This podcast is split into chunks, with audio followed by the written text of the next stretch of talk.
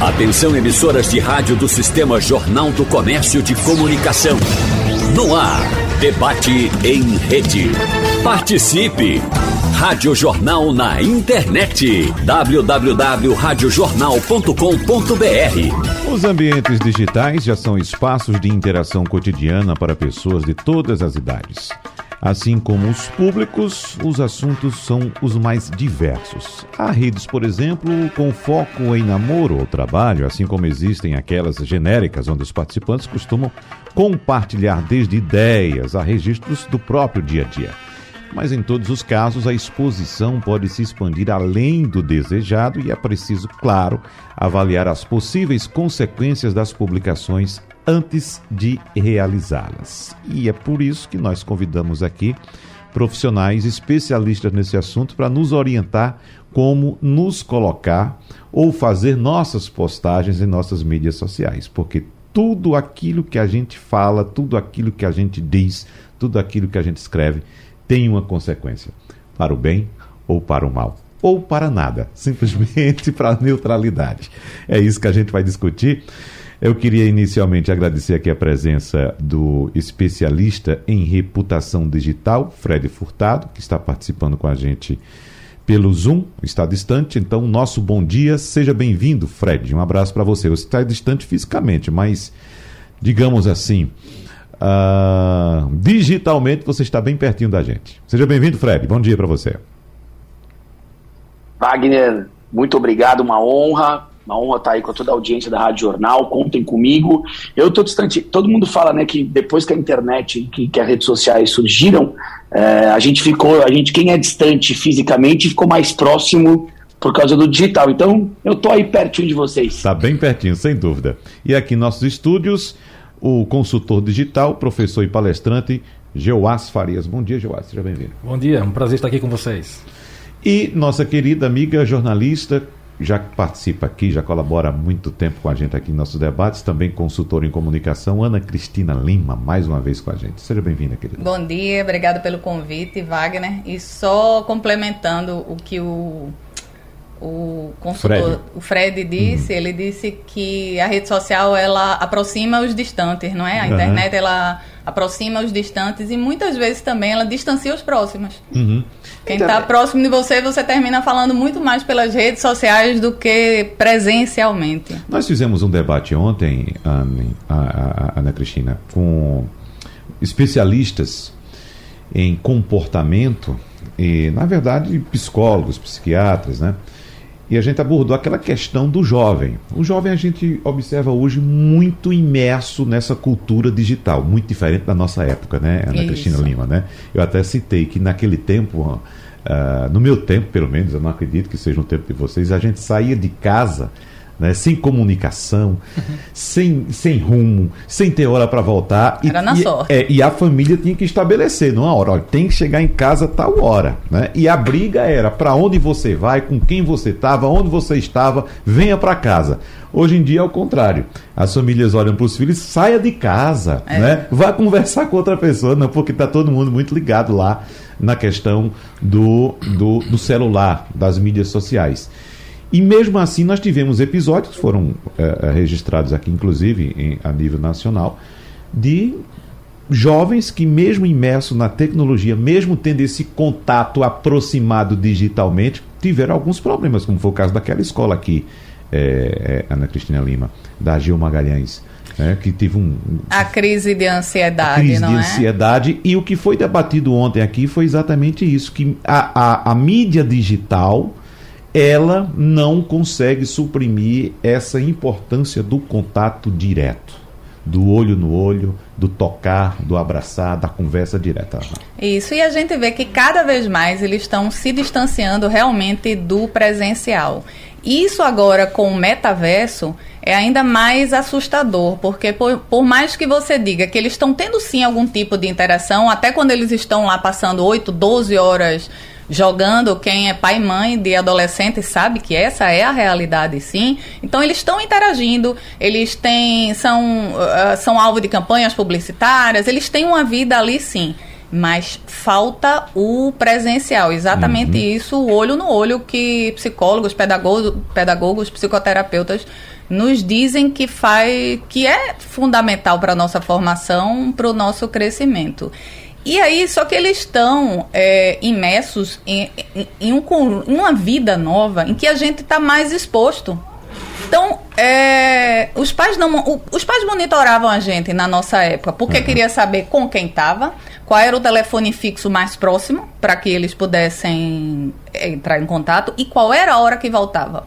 Agora monitora do mesmo jeito, só que ainda com muito mais força, porque é o WhatsApp o tempo todo, é Instagram, deixa eu ver o que é que ele está colocando nos stories, deixa eu ver o que é que coloca para mim, o que é que coloca para os outros. Então é como se eles é, é, realmente eles têm menos liberdade. Parece que tem mais uhum. liberdade porque são mais é, enfim, ativos, são mais maduros, talvez até, mas na verdade eles têm a liberdade dele cesseada. Nós éramos sim mais livres. É, e até o nosso bullying, o que é chamado, convencionado de chamar bullying, naquela época era direto. Né?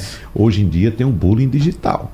E, e pode, com um grande grupo, né, Com um grande grupo e com grande risco também, que eu quero citar, inclusive, aqui o caso que foi também muito difundido em todo o país, do filho daquela cantora paraibana, Uh, Val, Valkyria, né? Valkyria, que ele fez uma postagem, e é nesse ponto que a gente vai abordar também muito aqui no nosso encontro de hoje. Ele fez uma postagem, e essa postagem ganhou uma dimensão tão grande que Geoás, como você sabe muito bem, o, o, o acho que era adolescente era ainda, era adolescente, né? Acho que é. 15 anos. Cometeu suicídio, veja só, não suportou aquela pressão do, de uma postagem que ele fez.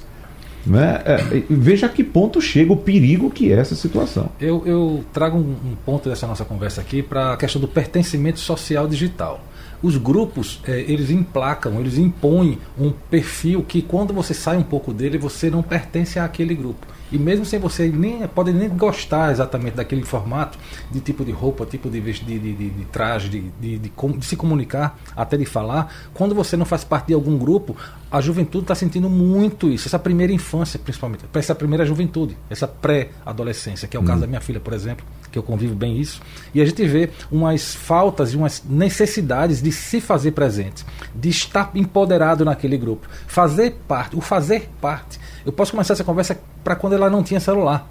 Então, quando a criança é muito pequena, que hoje no Brasil as redes sociais só aceitam pessoas com a partir de 13 anos. Então, se você fizer uma, uma conta rápida, todos os filhos de amigos nossos estão mentindo para estar nas redes sociais, uhum. inclusive a minha filha. Uhum. Agora, a necessidade social para o pertencimento era muito maior do que a mudança da data. Aí a gente vai para um problema até ético, mas é muito sério porque a falta de pertencimento deixa eles na situação muito delicada de falta de sociabilidade, a falta, a angústia social, a ansiedade social digital é gigante. Então, ao ver, ao não se verem fazendo parte daqueles grupos que a gente fazia sem avisar, a gente se encontrava na rua, a gente sabia os gostos e muito dificilmente a gente não se encontrava. Agora a gente tem um mundo a dois cliques e isso é muito perigoso.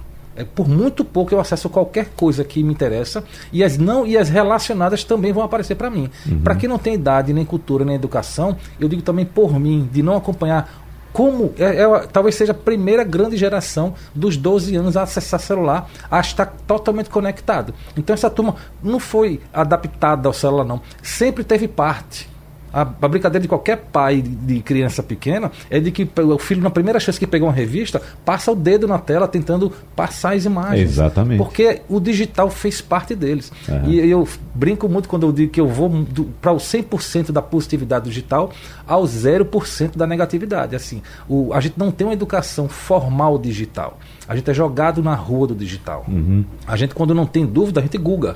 Google e vai-se embora perguntando o que a gente quer. E dependendo da situação, ah, eu vi no Google. Você não viu no Google, você viu em algum lugar que estava bem ranqueado no Google. E não necessariamente são as melhores respostas. Então a gente está com crianças hoje falando nesse tópico muito em hiperconectividade, muito próximas de muita gente e muitas vezes muito afastada de quem está do lado. Eu sempre faço um recorte aqui entre esse público que você, você cita, Geoás, é, o público do meio, intermediário e o público posterior.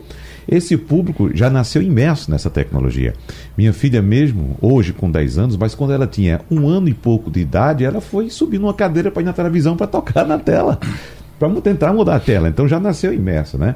Nós estamos nos adaptando a essa realidade, ou seja, nós somos o, o, o, o público da migração do analógico para o digital, né? E tem um público posterior que pode simplesmente, dependendo das condições, simplesmente virar as costas para isso. Olha, já fiz o que eu tinha para fazer na minha vida, já construí meu patrimônio, vou ver minha vida agora do jeito que eu quero.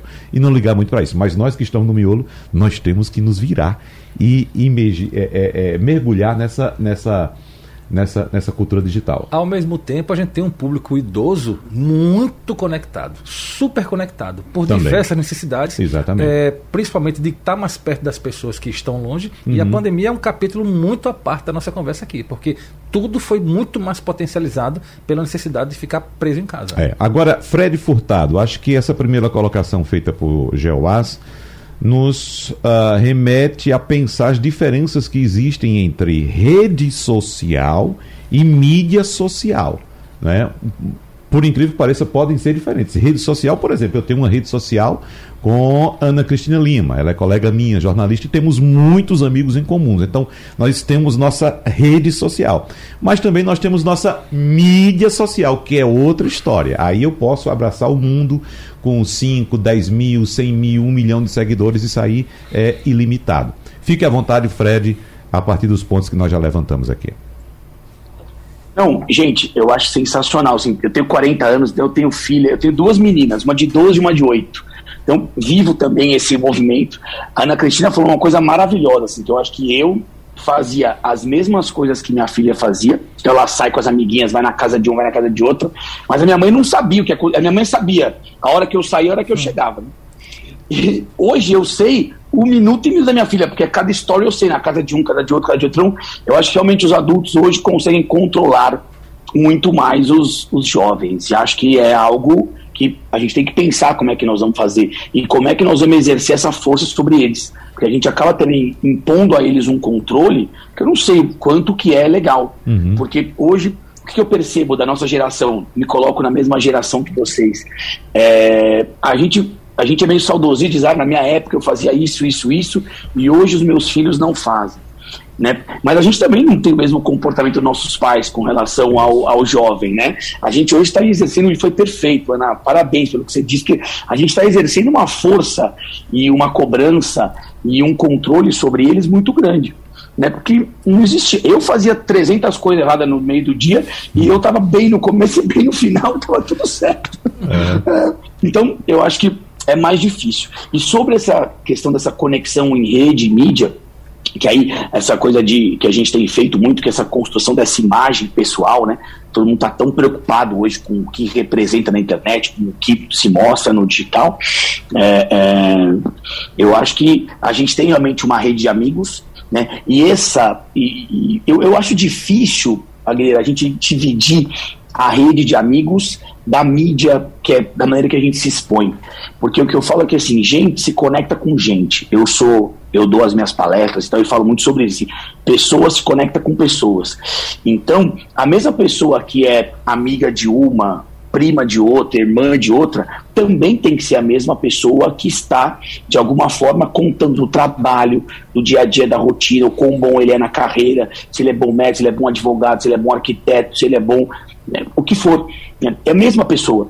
Eu acho que essa também é uma grande dificuldade da, de, da população em geral, de como é que se posiciona. Né? Ah, agora eu falo com mais gente, então eu não posso falar tal coisa. Ah, eu só falo com meus amigos aqui. Uhum. Então eu posso falar coisas aqui que são inapropriadas, porque só eles que enxergam.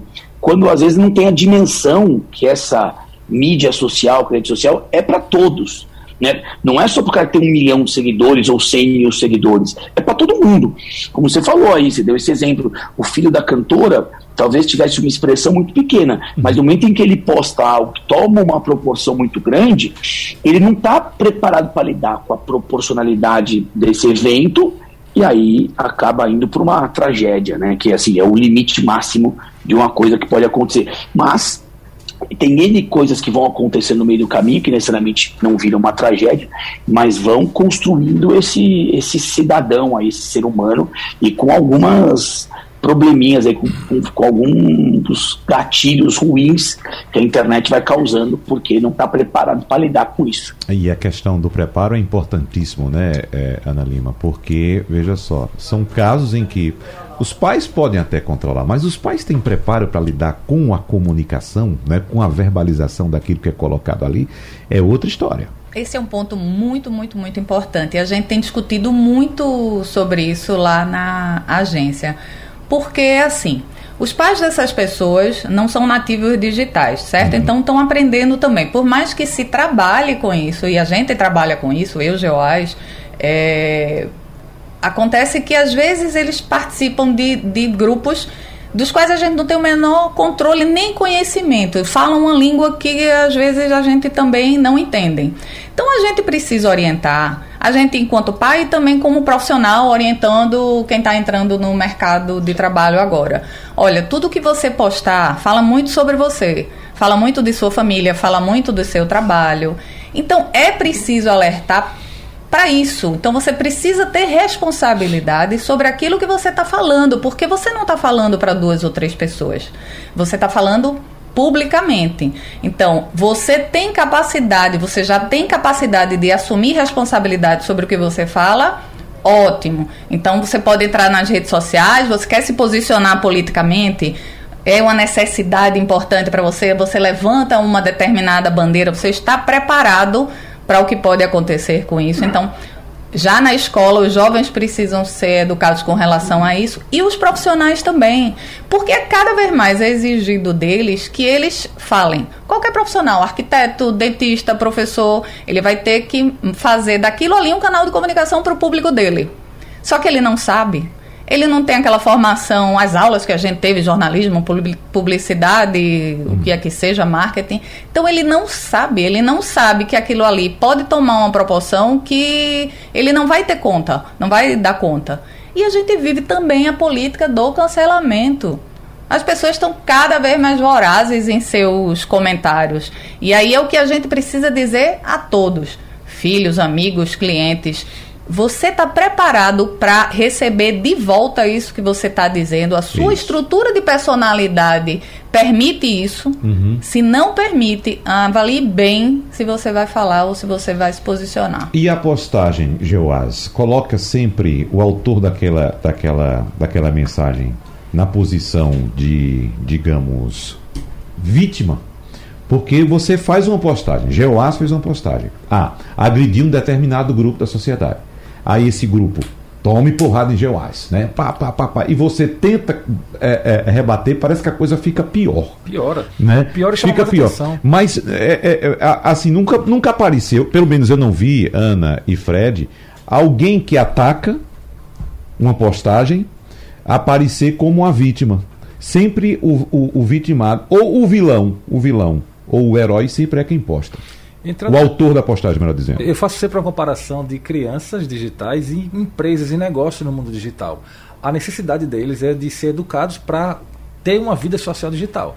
E você falou um argumento que eu gosto muito e que a gente consegue até brincar em algumas situações. É bom quando alguém critica honestamente, simpaticamente, é, é, consistentemente um cliente, um projeto, um, uma marca. Porque ali é uma chance da gente se, não se redimir, mas sim interagir com a pessoa.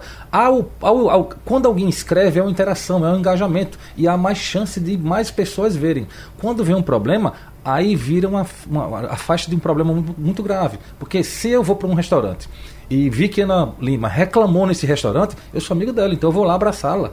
E se o restaurante não se posicionar, ele está lascado, porque mais gente vão receber essa informação e é o exponencial do mundo digital. Então, a, o cuidado, o respeito e a atenção gigante tem que haver em tudo que você postar. Nem falamos ainda em fake news. Uhum. Não é porque eu gosto de um assunto ou porque aquele assunto é simpático a mim que aquilo ali pode ser tratado como verdade. A responsabilidade naquilo que a gente posta é o maior pilar da comunicação hoje no caso da empresa nem se fala, que a empresa seria muito maluca e irresponsável de tratar temas mais delicados, como política, futebol, religião. Uhum. Mas a gente, pessoa, a gente, no nosso afã de querer falar, dar a nossa opinião, a gente tem que ter muito cuidado e zelo. As bolhas sociais digitais atrapalham muito isso que a gente está falando hoje. Porque a gente fica naquele nosso núcleo, naquele nosso gueto, falando para quem quer nos ouvir, e a gente está achando que está abafando. E por isso que as redes sociais hoje potencializaram tudo de bom e tudo de ruim. A gente uhum. vê discursos nazistas hoje passeando nas redes como se é. fossem é. coisas legais. Uhum. E tem gente achando legal isso. E racismo, preconceito, homofobia, tudo isso é muito potencializado. Porque aquilo que agride a uns dá margem para outros dizer assim: eu concordo com isso, eu não concordo com isso mesmo, não, e dou apoio a você. Então, a política do amor e ódio é fantástica. Tem um caso que eu gosto sempre de falar, que é de um cantor sertanejo, que entrou numa discussão sobre vacina. Dois dias depois, ele que bombou por causa da posição dele, lançou a música dele. Ou seja, é de uma inteligência digital muito grande, mas ao mesmo tempo, se você parar para ver, ele puxou um assunto delicado dizendo que não estava apoiando a vacina para reverberar muita gente contra ele, para dar muita moral a ele, porque muita gente apoia ele e também não queria tomar vacina, mas o objetivo dele era chamar atenção para o disco dele que ia ser lançado. Então, é, o digital é tangido pelos seus assuntos. Você pode jogar uma, uma, uma, um temperozinho que pode chamar a atenção, pode jogar um bocado de pólvora para chamar mais atenção ainda, e tenha certeza, vai dar repercussão. Uhum. Porque a gente a está falando de pessoas se relacionando.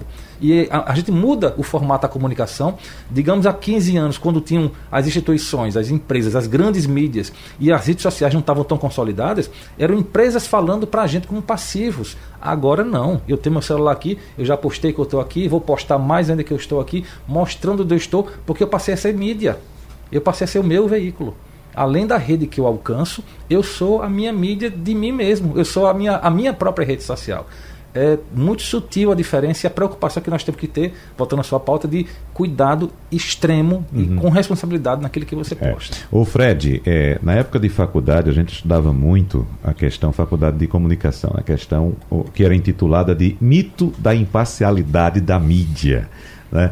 No ambiente de mídia digital, é possível ser imparcial? É possível adotar posturas de neutralidade ou até que ponto é importante que uma determinada organização ela se posicione mesmo sofrendo ataques, ela tome uma posição porque ali ela estaria, digamos, defendendo ou se colocando para seu público-alvo. Ó, eu vamos lá. Conectando um pouco do que a Ana falou também, que é quando você fala uma coisa, você tem que estar preparado para o que vai voltar eu sempre falo com meus clientes, ah, quero fazer uma campanha assim, assim, assado. Eu digo, olha, quanto de maturidade você tem para aguentar o que volta? Uhum. Maturidade zero, você tem que ser imparcial, você tem que ser é, raso, você não pode ser profundo, você não pode entrar em nenhum tema específico, óbvio. Agora, não, eu tenho maturidade para aguentar, ou quero estar de um lado contra outro, quero defender um tema e me posicionar favor, é, contra outro. Então, isso faz parte. Quando a gente fala de empresas, eu falo sempre sobre essa maturidade. E quando a gente fala de pessoas, aí sim, cara, é, é, eu não vejo problema em você ser imparcial quando você não tem ou uma opinião, ou um fato, ou conceitos montados sobre determinado assunto. Então, eu acho que vale a pena você ser imparcial, com a inteligência e a maturidade de estar aberto a escutar. Quando você tem algo concreto sobre determinado assunto e está pronto para se posicionar, eu acho que faz parte se posicionar. Né? É, a grande questão é que quando a gente fala de, de hoje uma pessoa normal, que é só um, um não é um influencer, não tem uma base muito grande tipo, para se posicionar, ela realmente não vai dar muita amplitude para essa voz. Agora, certamente ela vai conseguir dar uma amplitude muito grande se tiver mais seguidores. E aí qual que é a preocupação que a gente vê hoje? Existe uma classe de influencers que criaram um caminho se posicionando contra coisas, se posicionando a favor de outras coisas, e também tem uma classe, uma galera do entretenimento, que conseguiu ficar é, é, assim, sem se posicionar a favor ou contra. Mas que eu acho que é algo que é super natural. É, eu, eu, sempre falo muito sobre converso muito com tanto clientes quanto com influencers, né? Qual que é o objetivo da tua rede? Então, pô, o cara é um médico. Gente, O médico está ali para operar a gente, para fazer consulta e para fazer o trabalho dele.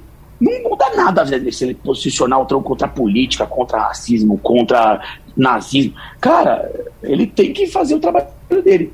Então, eu acho que determinadas profissões, determinados perfis, é, se, dependendo do objetivo que eles têm, aí sim, eles se posicionam ou não.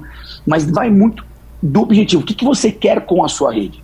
Quero ter audiência, quero ser relevante, ou não, quero mostrar o meu trabalho, quero mostrar o quão bom eu sou na minha profissão, é, não, quero só escutar os outros falarem, quero entender, quero, quero só ver foto de praia e de, e de casa, sabe assim? Eu acho que vai muito do que você quer com a tua rede, falando em adultos, né? Saindo um pouco das crianças. Eu vou já trazer aqui uma questão que foi levantada até por Ana Cristina Lima no nosso intervalo, mas para rodar a mesa aqui, eu vou começar com o Geoas, porque nós precisamos uh, trazer à luz também a questão do público. Né? A gente tem, tudo que a gente faz, a gente foca em um público. Então, pegando o exemplo corporativo, eu estava me lembrando aqui, para traduzir melhor o que a gente está pensando aqui, por exemplo, os problemas que nós acompanhamos globalmente no futebol europeu nas décadas de 70 e 80 com aquela proliferação dos chamados hooligans, a violência tal, né? Era uma coisa absurda que a gente não tem naquela dimensão, mas ainda tem aqui no Brasil. Então, foi que a organização de futebol europeia fez? Vou definir um público que eu quero trabalhar. Eu não quero mais essas pessoas dentro dos estádios, porque essas pessoas estão acabando com o meu negócio, que no caso é o negócio de futebol. E a organização fez isso, mudou o público, não quero esse público aqui, apresentou punições, afastou aquelas pessoas e hoje tem um público totalmente diferenciado nos estádios. Temos exemplo também, digamos aqui, de um produto, um smartphone, por exemplo, já estamos falando de tecnologia. As empresas, quando lançam um smartphone, lançam determinados produtos para determinados públicos. Eu vou trabalhar com um público jovem, um público que tem pouco dinheiro, então vou trabalhar com um público executivo, um público que tem muito dinheiro, que está disposto a pagar X por um determinado produto. Enfim, as corporações nos ensinam isso. Mas é possível, Geoás, a gente fazer isso também nas nossas mídias sociais, escolher o público que a gente quer trabalhar, mesmo com esse ambiente, essa plataforma totalmente aberta. Tecnicamente, sim, a gente, consegue, a gente consegue chegar nas pessoas que mais se aproximam do que a gente oferece. A gente tem que lembrar que a rede social é um lugar, de, um espaço de ideias, não só de vendas. É um erro muito grande quando a, o primeiro objetivo de uma empresa no mundo de social digital é vender, vender, vender. Pode ser consequência disso. E isso não é, também não é conversa de consultor para para embalar bem um produto, não. Uhum. É, se você só posta venda, o seu produto, uma pessoa que não quer comprar, ele não vai se interessar. Você tem muito mais coisa para se relacionar com o seu cliente. Como é feito seu produto, o povo adora bastidores. Clientes comprando, dando o aval, só a prova social de que estão comprando. Sua equipe, seus colaboradores, toda a cadeia que está no entorno. Então, saber se comunicar no primeiro, na primeira fase de qualquer projeto, ele deve se comunicar para o público, público que já é dele. Então, naturalmente, qualquer empresa já tem um, um pequeno ou um, um, seguro grupo que já lhe consome. Então, ele precisa se comunicar com aquela primeira rede. Quem já comprou, quem não comprou, mas está cadastrado por ele. E localmente também, se for um projeto de, de, de, de uma loja, por exemplo. Então, saber encontrar e se fortalecer com quem já está com ele é um primeiro passo. E, naturalmente, as redes sociais, eles só entregam, elas só entregam aquilo que interessa às pessoas. Então, se eu gosto de futebol, é, não vai aparecer quase nunca vôlei para mim. No máximo por uma tentativa, porque é esporte. Mas no geral é, é, é, futebol com futebol, é, Paraíba com Paraíba. Eu sou paraibano de João Pessoa, eu consumo os dois estados e moro aqui no Recife. Então consumo esses dois estados. Vem muito conteúdo para mim das duas regiões. Ótimo. Mas nada de Alagoas aparece para mim. Então é um exemplo de que a gente consegue sim orientar o caminho da nossa informação e comunicação para chegar às pessoas certas. E por muito pouco a gente erra muito grande também, muito gravemente. Já tive projetos com empresas locais aqui do Recife, que erradamente eles fizeram anúncios que foi, foram bater em Fortaleza. E eles não ofereciam nada em Fortaleza. Então é muito específico, é muito tangível chegar no público que a gente quer falar. Ana Lima. É, e isso volta também a uma questão que Fred estava falando, que é, eu acho que ele terminou falando isso, que é o que você quer da sua rede. Uhum né? Porque não é como o Geoás diz, não necessariamente é só vender. Às vezes você quer consolidar uma imagem, firmar a reputação ou dar informação, no caso de muitos jornalistas. Então, eu acho que pessoas, personalidades, artistas e empresas também têm que pensar o que é que eu quero comunicar. O que é que eu quero da minha carreira? E olha, é importante, isso muda, porque como você muda com o tempo e agora a gente está em transições de carreira com mais frequência, então você precisa frequentemente ver o que é que eu quero com as minhas postagens nas redes sociais. Ou o contrário, o que é que eu quero atingir e como é que eu posso atingir isso com minha rede social. Então, prestar atenção ao conteúdo é muito importante. A gente de vez em quando chega lá na Brava também, empresa que começa a dizer: "Ah, vamos postar sobre uma sobre Tiradentes agora". Por que você quer postar sobre Tiradentes? Não, não faz sentido, você vai homenagear Tiradentes, você vai. Não faz sentido, não agrega valor. Então não adianta você postar por postar. Tem que haver uma estratégia, tem que pensar no conteúdo, tem que ter, que é uma linguagem que a gente está voltando a usar agora nas redes sociais também, mas é uma linguagem do jornalismo, é a linha editorial. Qual é a sua linha editorial? sobre o que você vai falar, sobre quais aspectos e o que você espera comunicar, o que, é que você espera de resultados uhum. com isso. Eu acho que o caminho vai por aí. O Fred, e você, o que é que diz? Primeiro, assim, o que eu falo para todos os clientes é assim: eu, eu acho que tudo é sobre vender porque para mim a venda ela é a locomotiva do trem, né? Ela é o primeiro vagão ali que, que puxa todo o trem. Uma empresa que não vende, ela não faz nada. Então, no final das contas, é óbvio que a rede social ela não funciona tão bem para você oferecer um produto de maneira específica.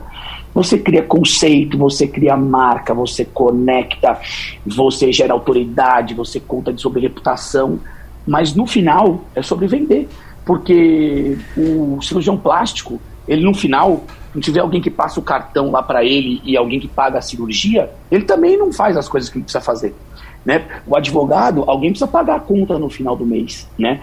Às vezes, no final, a gente coloca muito sobre conteúdo e pouco sobre venda.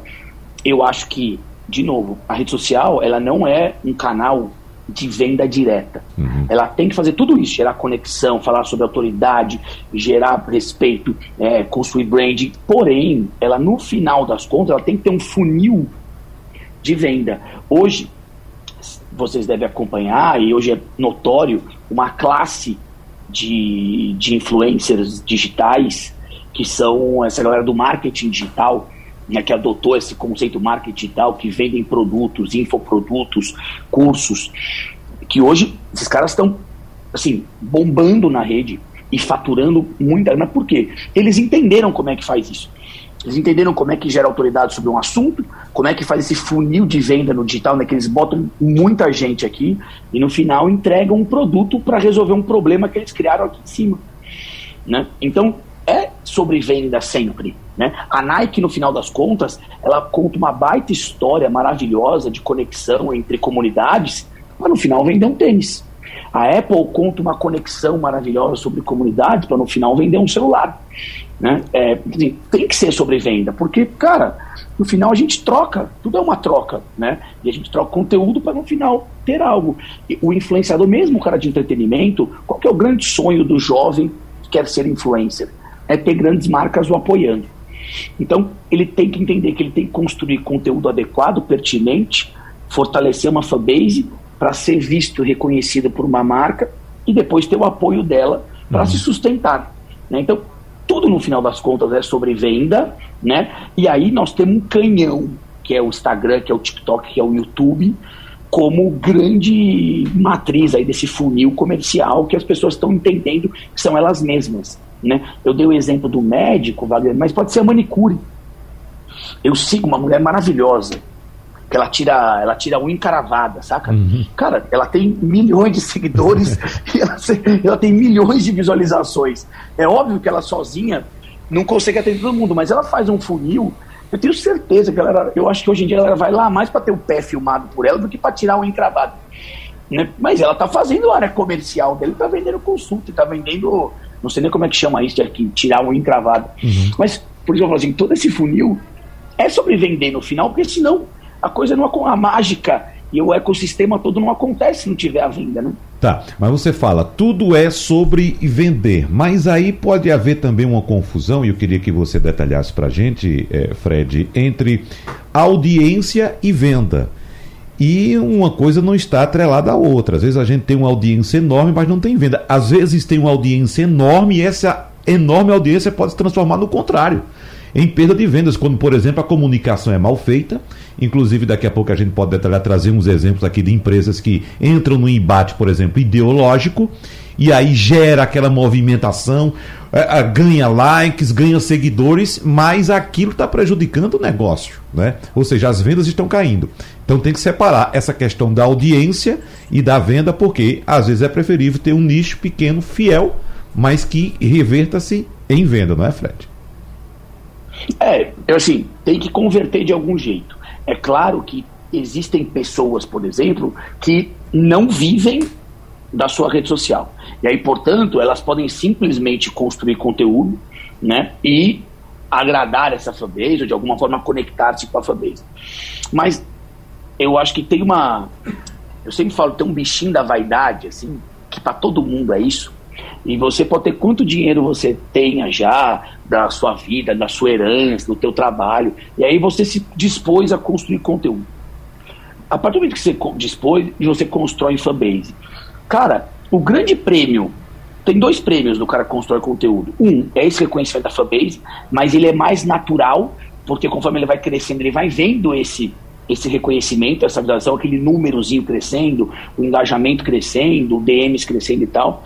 Mas também, quando você tem uma grande marca que quer se conectar com você e quer de alguma forma fazer parte da tua, da tua rotina, também é um prêmio. Porque você fala, cara, eu estou fazendo certo, né? E estou me conectando com as pessoas da maneira certa e tem uma grande marca vindo e querendo caminhar comigo. Então isso, para um produtor de conteúdo, isso é muito legal. Quando a gente fala em marca, eu nunca acho que o objetivo de uma marca é começar algo para gerar um buzz negativo. Eu acho que ela sempre quer gerar um buzz positivo. Se ele virar, se tornar negativo, ela tem que ter uma gestão de crise ali para entender. Por isso que eu acho assim, começa com o objetivo de fortalecer e de conectar e de vender. Aí a internet é muito louca. A internet é uma, é uma, é uma sadice total, assim. Então, realmente, pode, pode a coisa ir para um lado em que precise. Vamos repensar a estratégia, não vai vender, vamos agora só contornar. É, é o que eu falei do objetivo. Começa com vender, depois pode ser só resgatar a imagem, depois pode ser só reconstruir a comunicação, mas aí, aí a comunicação vai de acordo com o objetivo. Aí, Joás, a internet de fato é muito louca, né? A gente começa falando de pessoas, de jovens, de adolescentes, e a gente já está no ambiente corporativo, Joás. Pois é. A gente fala, a gente está numa soma ótima aqui, porque uhum. tá, cada um está trazendo suas, suas especificações e orientações, e não há nada que tire de ninguém seus argumentos. Eu gosto muito do trabalho em cima de micro-influenciadores, onde muitas vezes estão dentro das empresas. É, qual, diga um restaurante que você vai que você não vai talvez por, por um garçom que lhe atende muito bem, um médico que lhe atende Isso, muito bem. Exatamente. Então aquela pessoa tem que ser muito potencializada para chamar a atenção daquilo que ele faz melhor, que uhum. ele abraçar. Eu trabalho com, fiz uma consultoria muito bacana, que foi um marco para mim, que foi com a Companhia do Chopp aqui do Recife. E tem um beijoqueiro. E não existe ir no Cia do Chopp sem receber um beijo do beijoqueiro povo faz fila para recebê-lo. Ele é um marco, ele é, um, é uma entidade do programa, do, do, do, projeto deles lá. E além disso, ele é um profissional muito requisitado, trabalha muito bem e às vezes ele tem que ser colocado no lugar dele, no pedestal de, ah, da estrela da casa. Então, quem tem profissionais como este deve investir muito nisso. É, eu de, dando aula num curso uma vez, falando de datas que Ana falou muito bem, de Tiradentes, Proclamação da República, são datas muito duras para o mundo social digital. Mas, ao mesmo tempo, tem datas que a gente não pode deixar de falar, por dois motivos. Pela comoção, como a morte de Maradona, como os acontecimentos no, na, na, na região de Petrópolis, como o avião da Chape, como datas que você você não pode ser muito feliz nas redes sociais quando tem uma tragédia acontecendo. E outra é quando está dentro do seu setor, do seu segmento. Você não precisa se transformar num veículo de notícias noticiando tudo, mas se envolve o seu setor gastronômico, de hotelaria, de comunicação digital, o meu público pede isso de mim, como pede de você, radialista, como pede de Ana, comunicadora. Então, a gente tem a nossa fanbase, a gente tem os nossos seguidores que esperam a nossa fala Talvez somente compartilhar daquela notícia. Mas se a gente conseguir dar uma opinião nossa, é aquilo que eles esperam da gente. Todo mundo é, seu, é influenciador do seu micro-universo que seja. Mas o público que nos segue, ele espera sempre uma posição nossa. Isso é uhum. é muito bacana. Se conseguir aliar naturalmente com a oferta permanentemente de produtos e serviços, melhor ainda. É um conjunto muito complexo que é isso que se dá à comunicação digital. Mas essa linha, Ana Lima, é muito tênue, né? Entre se colocar, é. né, se posicionar para seu público e você acertar e, rapaz, é e, é, e você pode errar. É o que a gente estava é. falando, a gente tem que se preparar também para o erro, para a rebordosa, para uhum. como é que eu vou lidar com isso caso essa estratégia não funcione.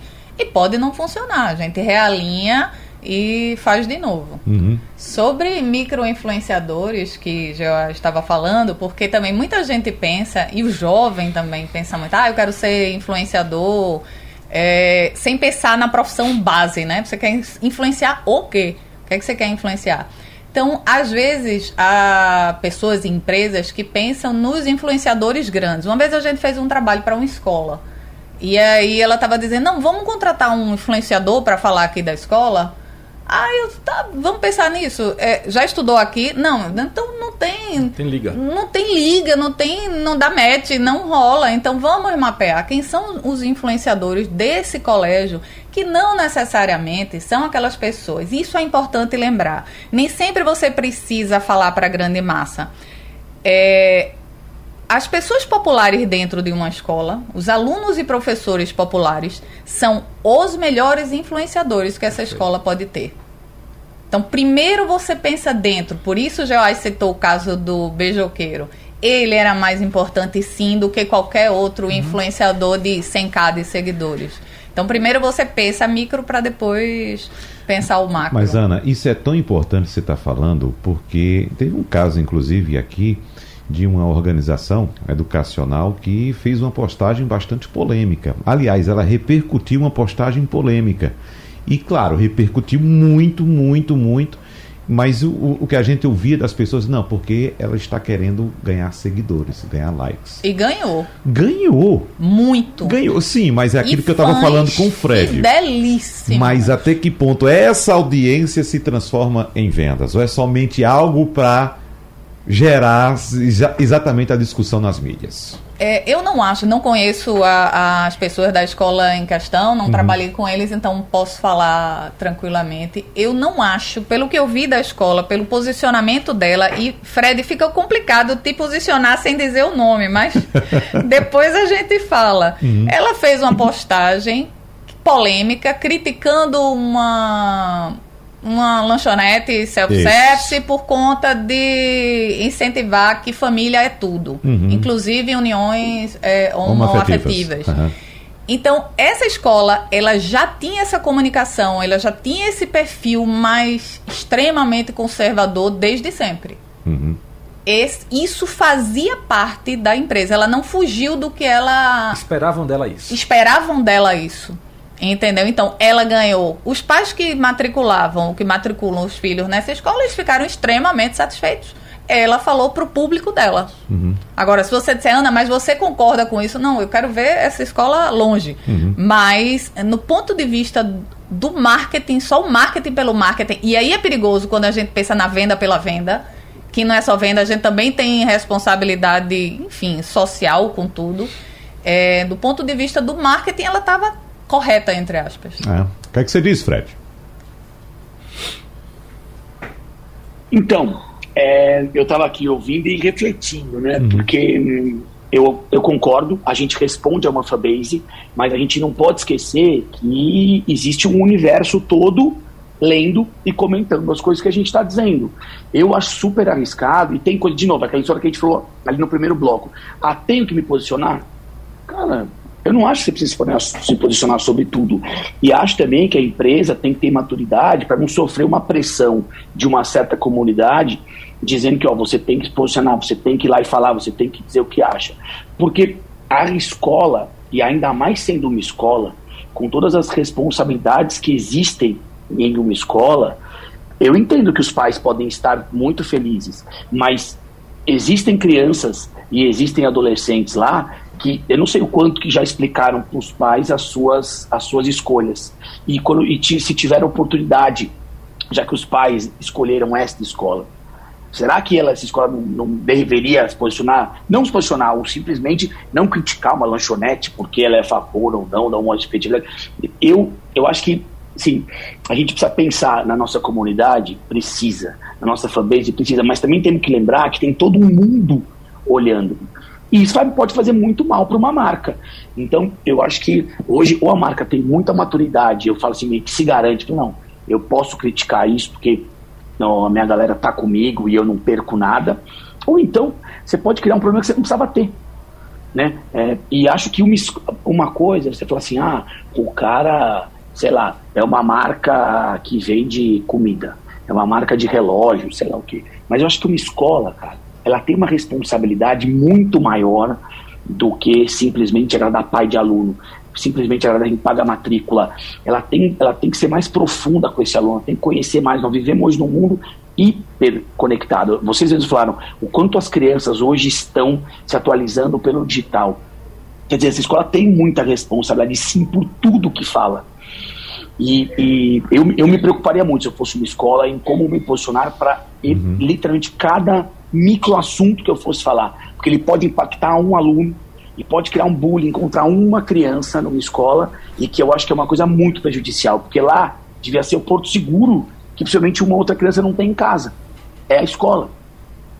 Então, eu me preocupo muito quando uma escola se posiciona. Vamos também, também abordar o momento atual que vivemos, que é preciso que a gente oriente as pessoas também, principalmente que estamos no ano eleitoral, de muito acirramento que já vem de algum tempo depois das mídias sociais, pessoas se agredindo. Quantas pessoas nós não conhecemos, né, que perderam a amizade por causa de mídia social? Família, gente. Famílias deixando que se separaram, deixaram de se falar por causa disso. Então, é, estamos entrando mais uma vez em um ambiente que vai ter muito mais acirramento por causa, evidentemente, da eleição. E é preciso que a gente oriente essas pessoas, né? Porque é preciso que a gente tenha esse ambiente como um ambiente de discussões naturais e respeitosas. Mas, Ana, o que é que você orienta no caso dos relacionamentos interpessoais para esse período? É, uma vez, é, eu era muito pequena quando eu vi uma, uma reportagem falando das mães que iam visitar seus filhos na cadeia.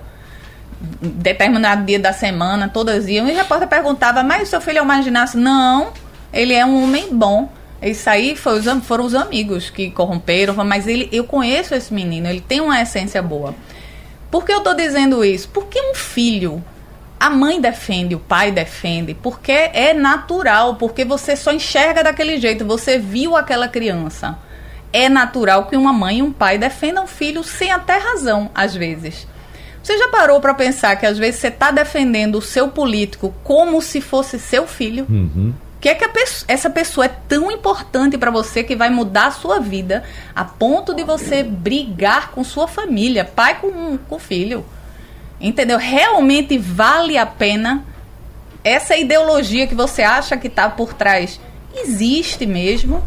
Então, o conselho que eu daria, tanto para pessoas é, é, profissionais e empresas, avaliem, avaliem o que é que você quer comunicar e se isso realmente é necessário ponderem, porque esse ano promete com essas eleições. E me deixa trazer também aqui, Ana, é, alguns pontos para Fred avaliar também essa questão, porque é impressionante. político se coloca hoje de uma forma, amanhã ele pode se colocar totalmente diferente. O Vemos que ele é que ataca hoje é o que a gente está vendo. O que ele e ataca agora... hoje, amanhã ele pode estar tá abraçado com essa pessoa que ele ataca. E você matando né? e morrendo por ele. Exatamente. Pronto, é como, por exemplo, já que eu usei o exemplo do futebol também agora há pouco, torcedor de futebol que se ataca na rua, que agride, que é, é, mata pelo time. Ah, ele não sabe que às vezes o presidente do clube dele está no final de semana tomando um whiskyzinho, uma cerveja com o presidente do clube rival, batendo hum. papo, conversando e são grandes amigos. Né? É. Então vamos prestar atenção nessas coisas também. E reforçando aqui, uh, desculpe, eu não falei para você, mas você uh, não precisou também e nem precisaria dessa orientação para a gente não citar nomes de facções políticas. Que a gente uhum. sabe que dos dois lados, ou dos três, ou dos quatro, quantos existirem, sempre existem os mesmos erros. Por favor, Fred, fique à vontade. Ah, gente, eu, eu acho assim, desde que o país ficou dividido há três eleições atrás, na metade, a internet virou um campo de batalha em dados momentos. E é triste, é o que vocês falaram, não existe, assim, família, eu, eu não consigo ver. Sabe o que? Eu gosto de ver, para falar de eu gosto de ver o UFC. Cara, não é por isso que eu saí brigando com o UFC, os caras brigam lá, eles são atores praticamente lá, gente, eles olham e se combinam, né? Então, eu acho que a gente devia ter a consciência de que existe uma luta, que existe uma disputa, mas que, cara, isso não é nada. É, no final das contas, o presidente que for, ele vai, ser, vai ter que ser o seu presidente e ele, você vai ter que trabalhar ou mais, ou igual ou mais do que você trabalha hoje. Independente, sabe? Eu acho que a gente luta por coisas, uma bobagem. A gente briga por causa de Big. Gente, não é política. Família briga por causa de Big Brother, tá? É verdade. Política ainda é até melhor. Família briga por causa de, de reality show, para não uhum. falar o nome agora, já falei. É, uhum. Então, é um troço que é insano. A gente está vivendo uma, uma, uma para mim, uma idiotice completa. O ser humano está tomando uma, caminhos absurdos. Assim, todo mundo precisa ser analisado quando se fala disso. Eu acho, que, eu acho que a internet é maravilhosa porque ela informa, porque ela conecta, ela faz N coisa, ela atrai quem está longe. Por isso que a gente falou. Mas em dados momentos, as pessoas estão ficando loucas. Né? Não dá. Não dá. É, eu, eu, não sei dar um exemplo, eu, eu não consigo levar, talvez, para uma ou duas gerações para trás da minha, para dar um exemplo físico do que acontece, porque não dá para entender o que acontece. Eu, eu, não tenho nem o que dizer assim. Essa é o momento que eu posso menos opinar, porque eu realmente assim, eu acho tão absurdo que eu fico olhando e falo, gente, não é possível. Eu não sei com quem as pessoas mudam, cara, quando fala disso. Uhum. E elas tomam partido, partido quer dizer, não por partido político, mas elas tomam posições umas contra as outras e acabam. É, é louco, não dá para entender. É. Essa é uma questão que me parece, Geoás, bem latino-americana, né? Que em momentos como esse, em que as pessoas deviam se preocupar com questões maiores: saúde, educação, segurança, economia, renda, trabalho. Né? Mas, assim, vão para esses ambientes, principalmente agora, já que a gente está falando do ambiente digital, para se posicionar como torcida de futebol. É o meu time, eu, pode ser ir para a quarta divisão, eu estou com ele, não é? Ele responde duas, com duas observações. É, eu responsabilizo as plataformas sociais digitais em não é, cortar o acesso das fake news. Tem tecnologia para isso, facilmente. Eles não implantam porque vão ser muito negados por, por aqueles que trabalham com as fake news. É, o YouTube vive bloqueando gente, o Instagram bloqueia gente, o Twitter bloqueia gente. Deveria ser uma política 20, 50 vezes maior. Porque se a gente abolir as fake news, mostrando quem está mandando as fake news, a gente corta 80% do nosso problema hoje. Uhum. Porque as mentiras são muito fortes ávidas e a comunicação em si ela é, um, é um, uma engenharia, um, um, uma, uma total engenharia para aquilo funcionar daquele jeito que é hoje. As mensagens chegam muito rapidamente, elas se proliferam muito rapidamente e no nível fácil, claro de identificar como mentiras. Então, para mim é tenham responsabilidade naquilo que você vai passar para outras pessoas e volta a criticar. As plataformas deveriam assumir a sua parte nisso. Porque se elas bloqueiam esse tipo de conteúdo, a gente vai ter muito menos bronca para tratar, porque as mentiras, a mentira que eu passo é melhor do que a tua mentira, porque meu time está assim. É, é para onde eu torço. E existe uma tendência natural, Ana Cristina Lima, que as pessoas acreditem somente naquilo que elas já uhum. acreditam. É, né? Confirmação de crença. É, é, exatamente, mas elas não sabem que às vezes por trás, às vezes não, geralmente por trás daquela notícia falsa, existe uma pessoa que está plantando aquela notícia falsa, que sabe que é falsa, mas que tem um objetivo a ser atingido. E está utilizando você que está lendo como, como, como Grandes grupos organizados Exatamente. só para isso. Uhum. Uhum. Só para isso. É avalie, avalie realmente se aquela notícia tem base, se tem embasamento. É, exatamente. Fred Furtado, especialista em reputação digital, muito obrigado pela sua presença aqui no nosso debate. Deixa aí seu último recado para a gente aqui, Fred. Obrigado, viu? Aguirre, muito obrigado, Joás, uma honra. Ana Cristina, uma honra estar com vocês. Contem comigo para o que precisarem. Muito obrigado pela audiência. E, gente, é o rede social é um papo entre amigos, então tenha consciência para usar, né? E se você realmente tiver muitos amigos, aí tem que ter mais consciência ainda para passar a tua mensagem. E tudo de muito bom.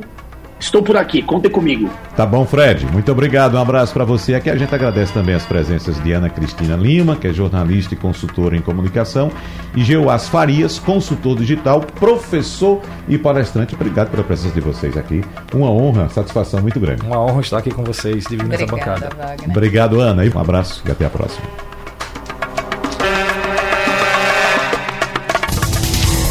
Sugestão ou comentário sobre o programa que você acaba de ouvir, envie para o nosso WhatsApp 99147 8520.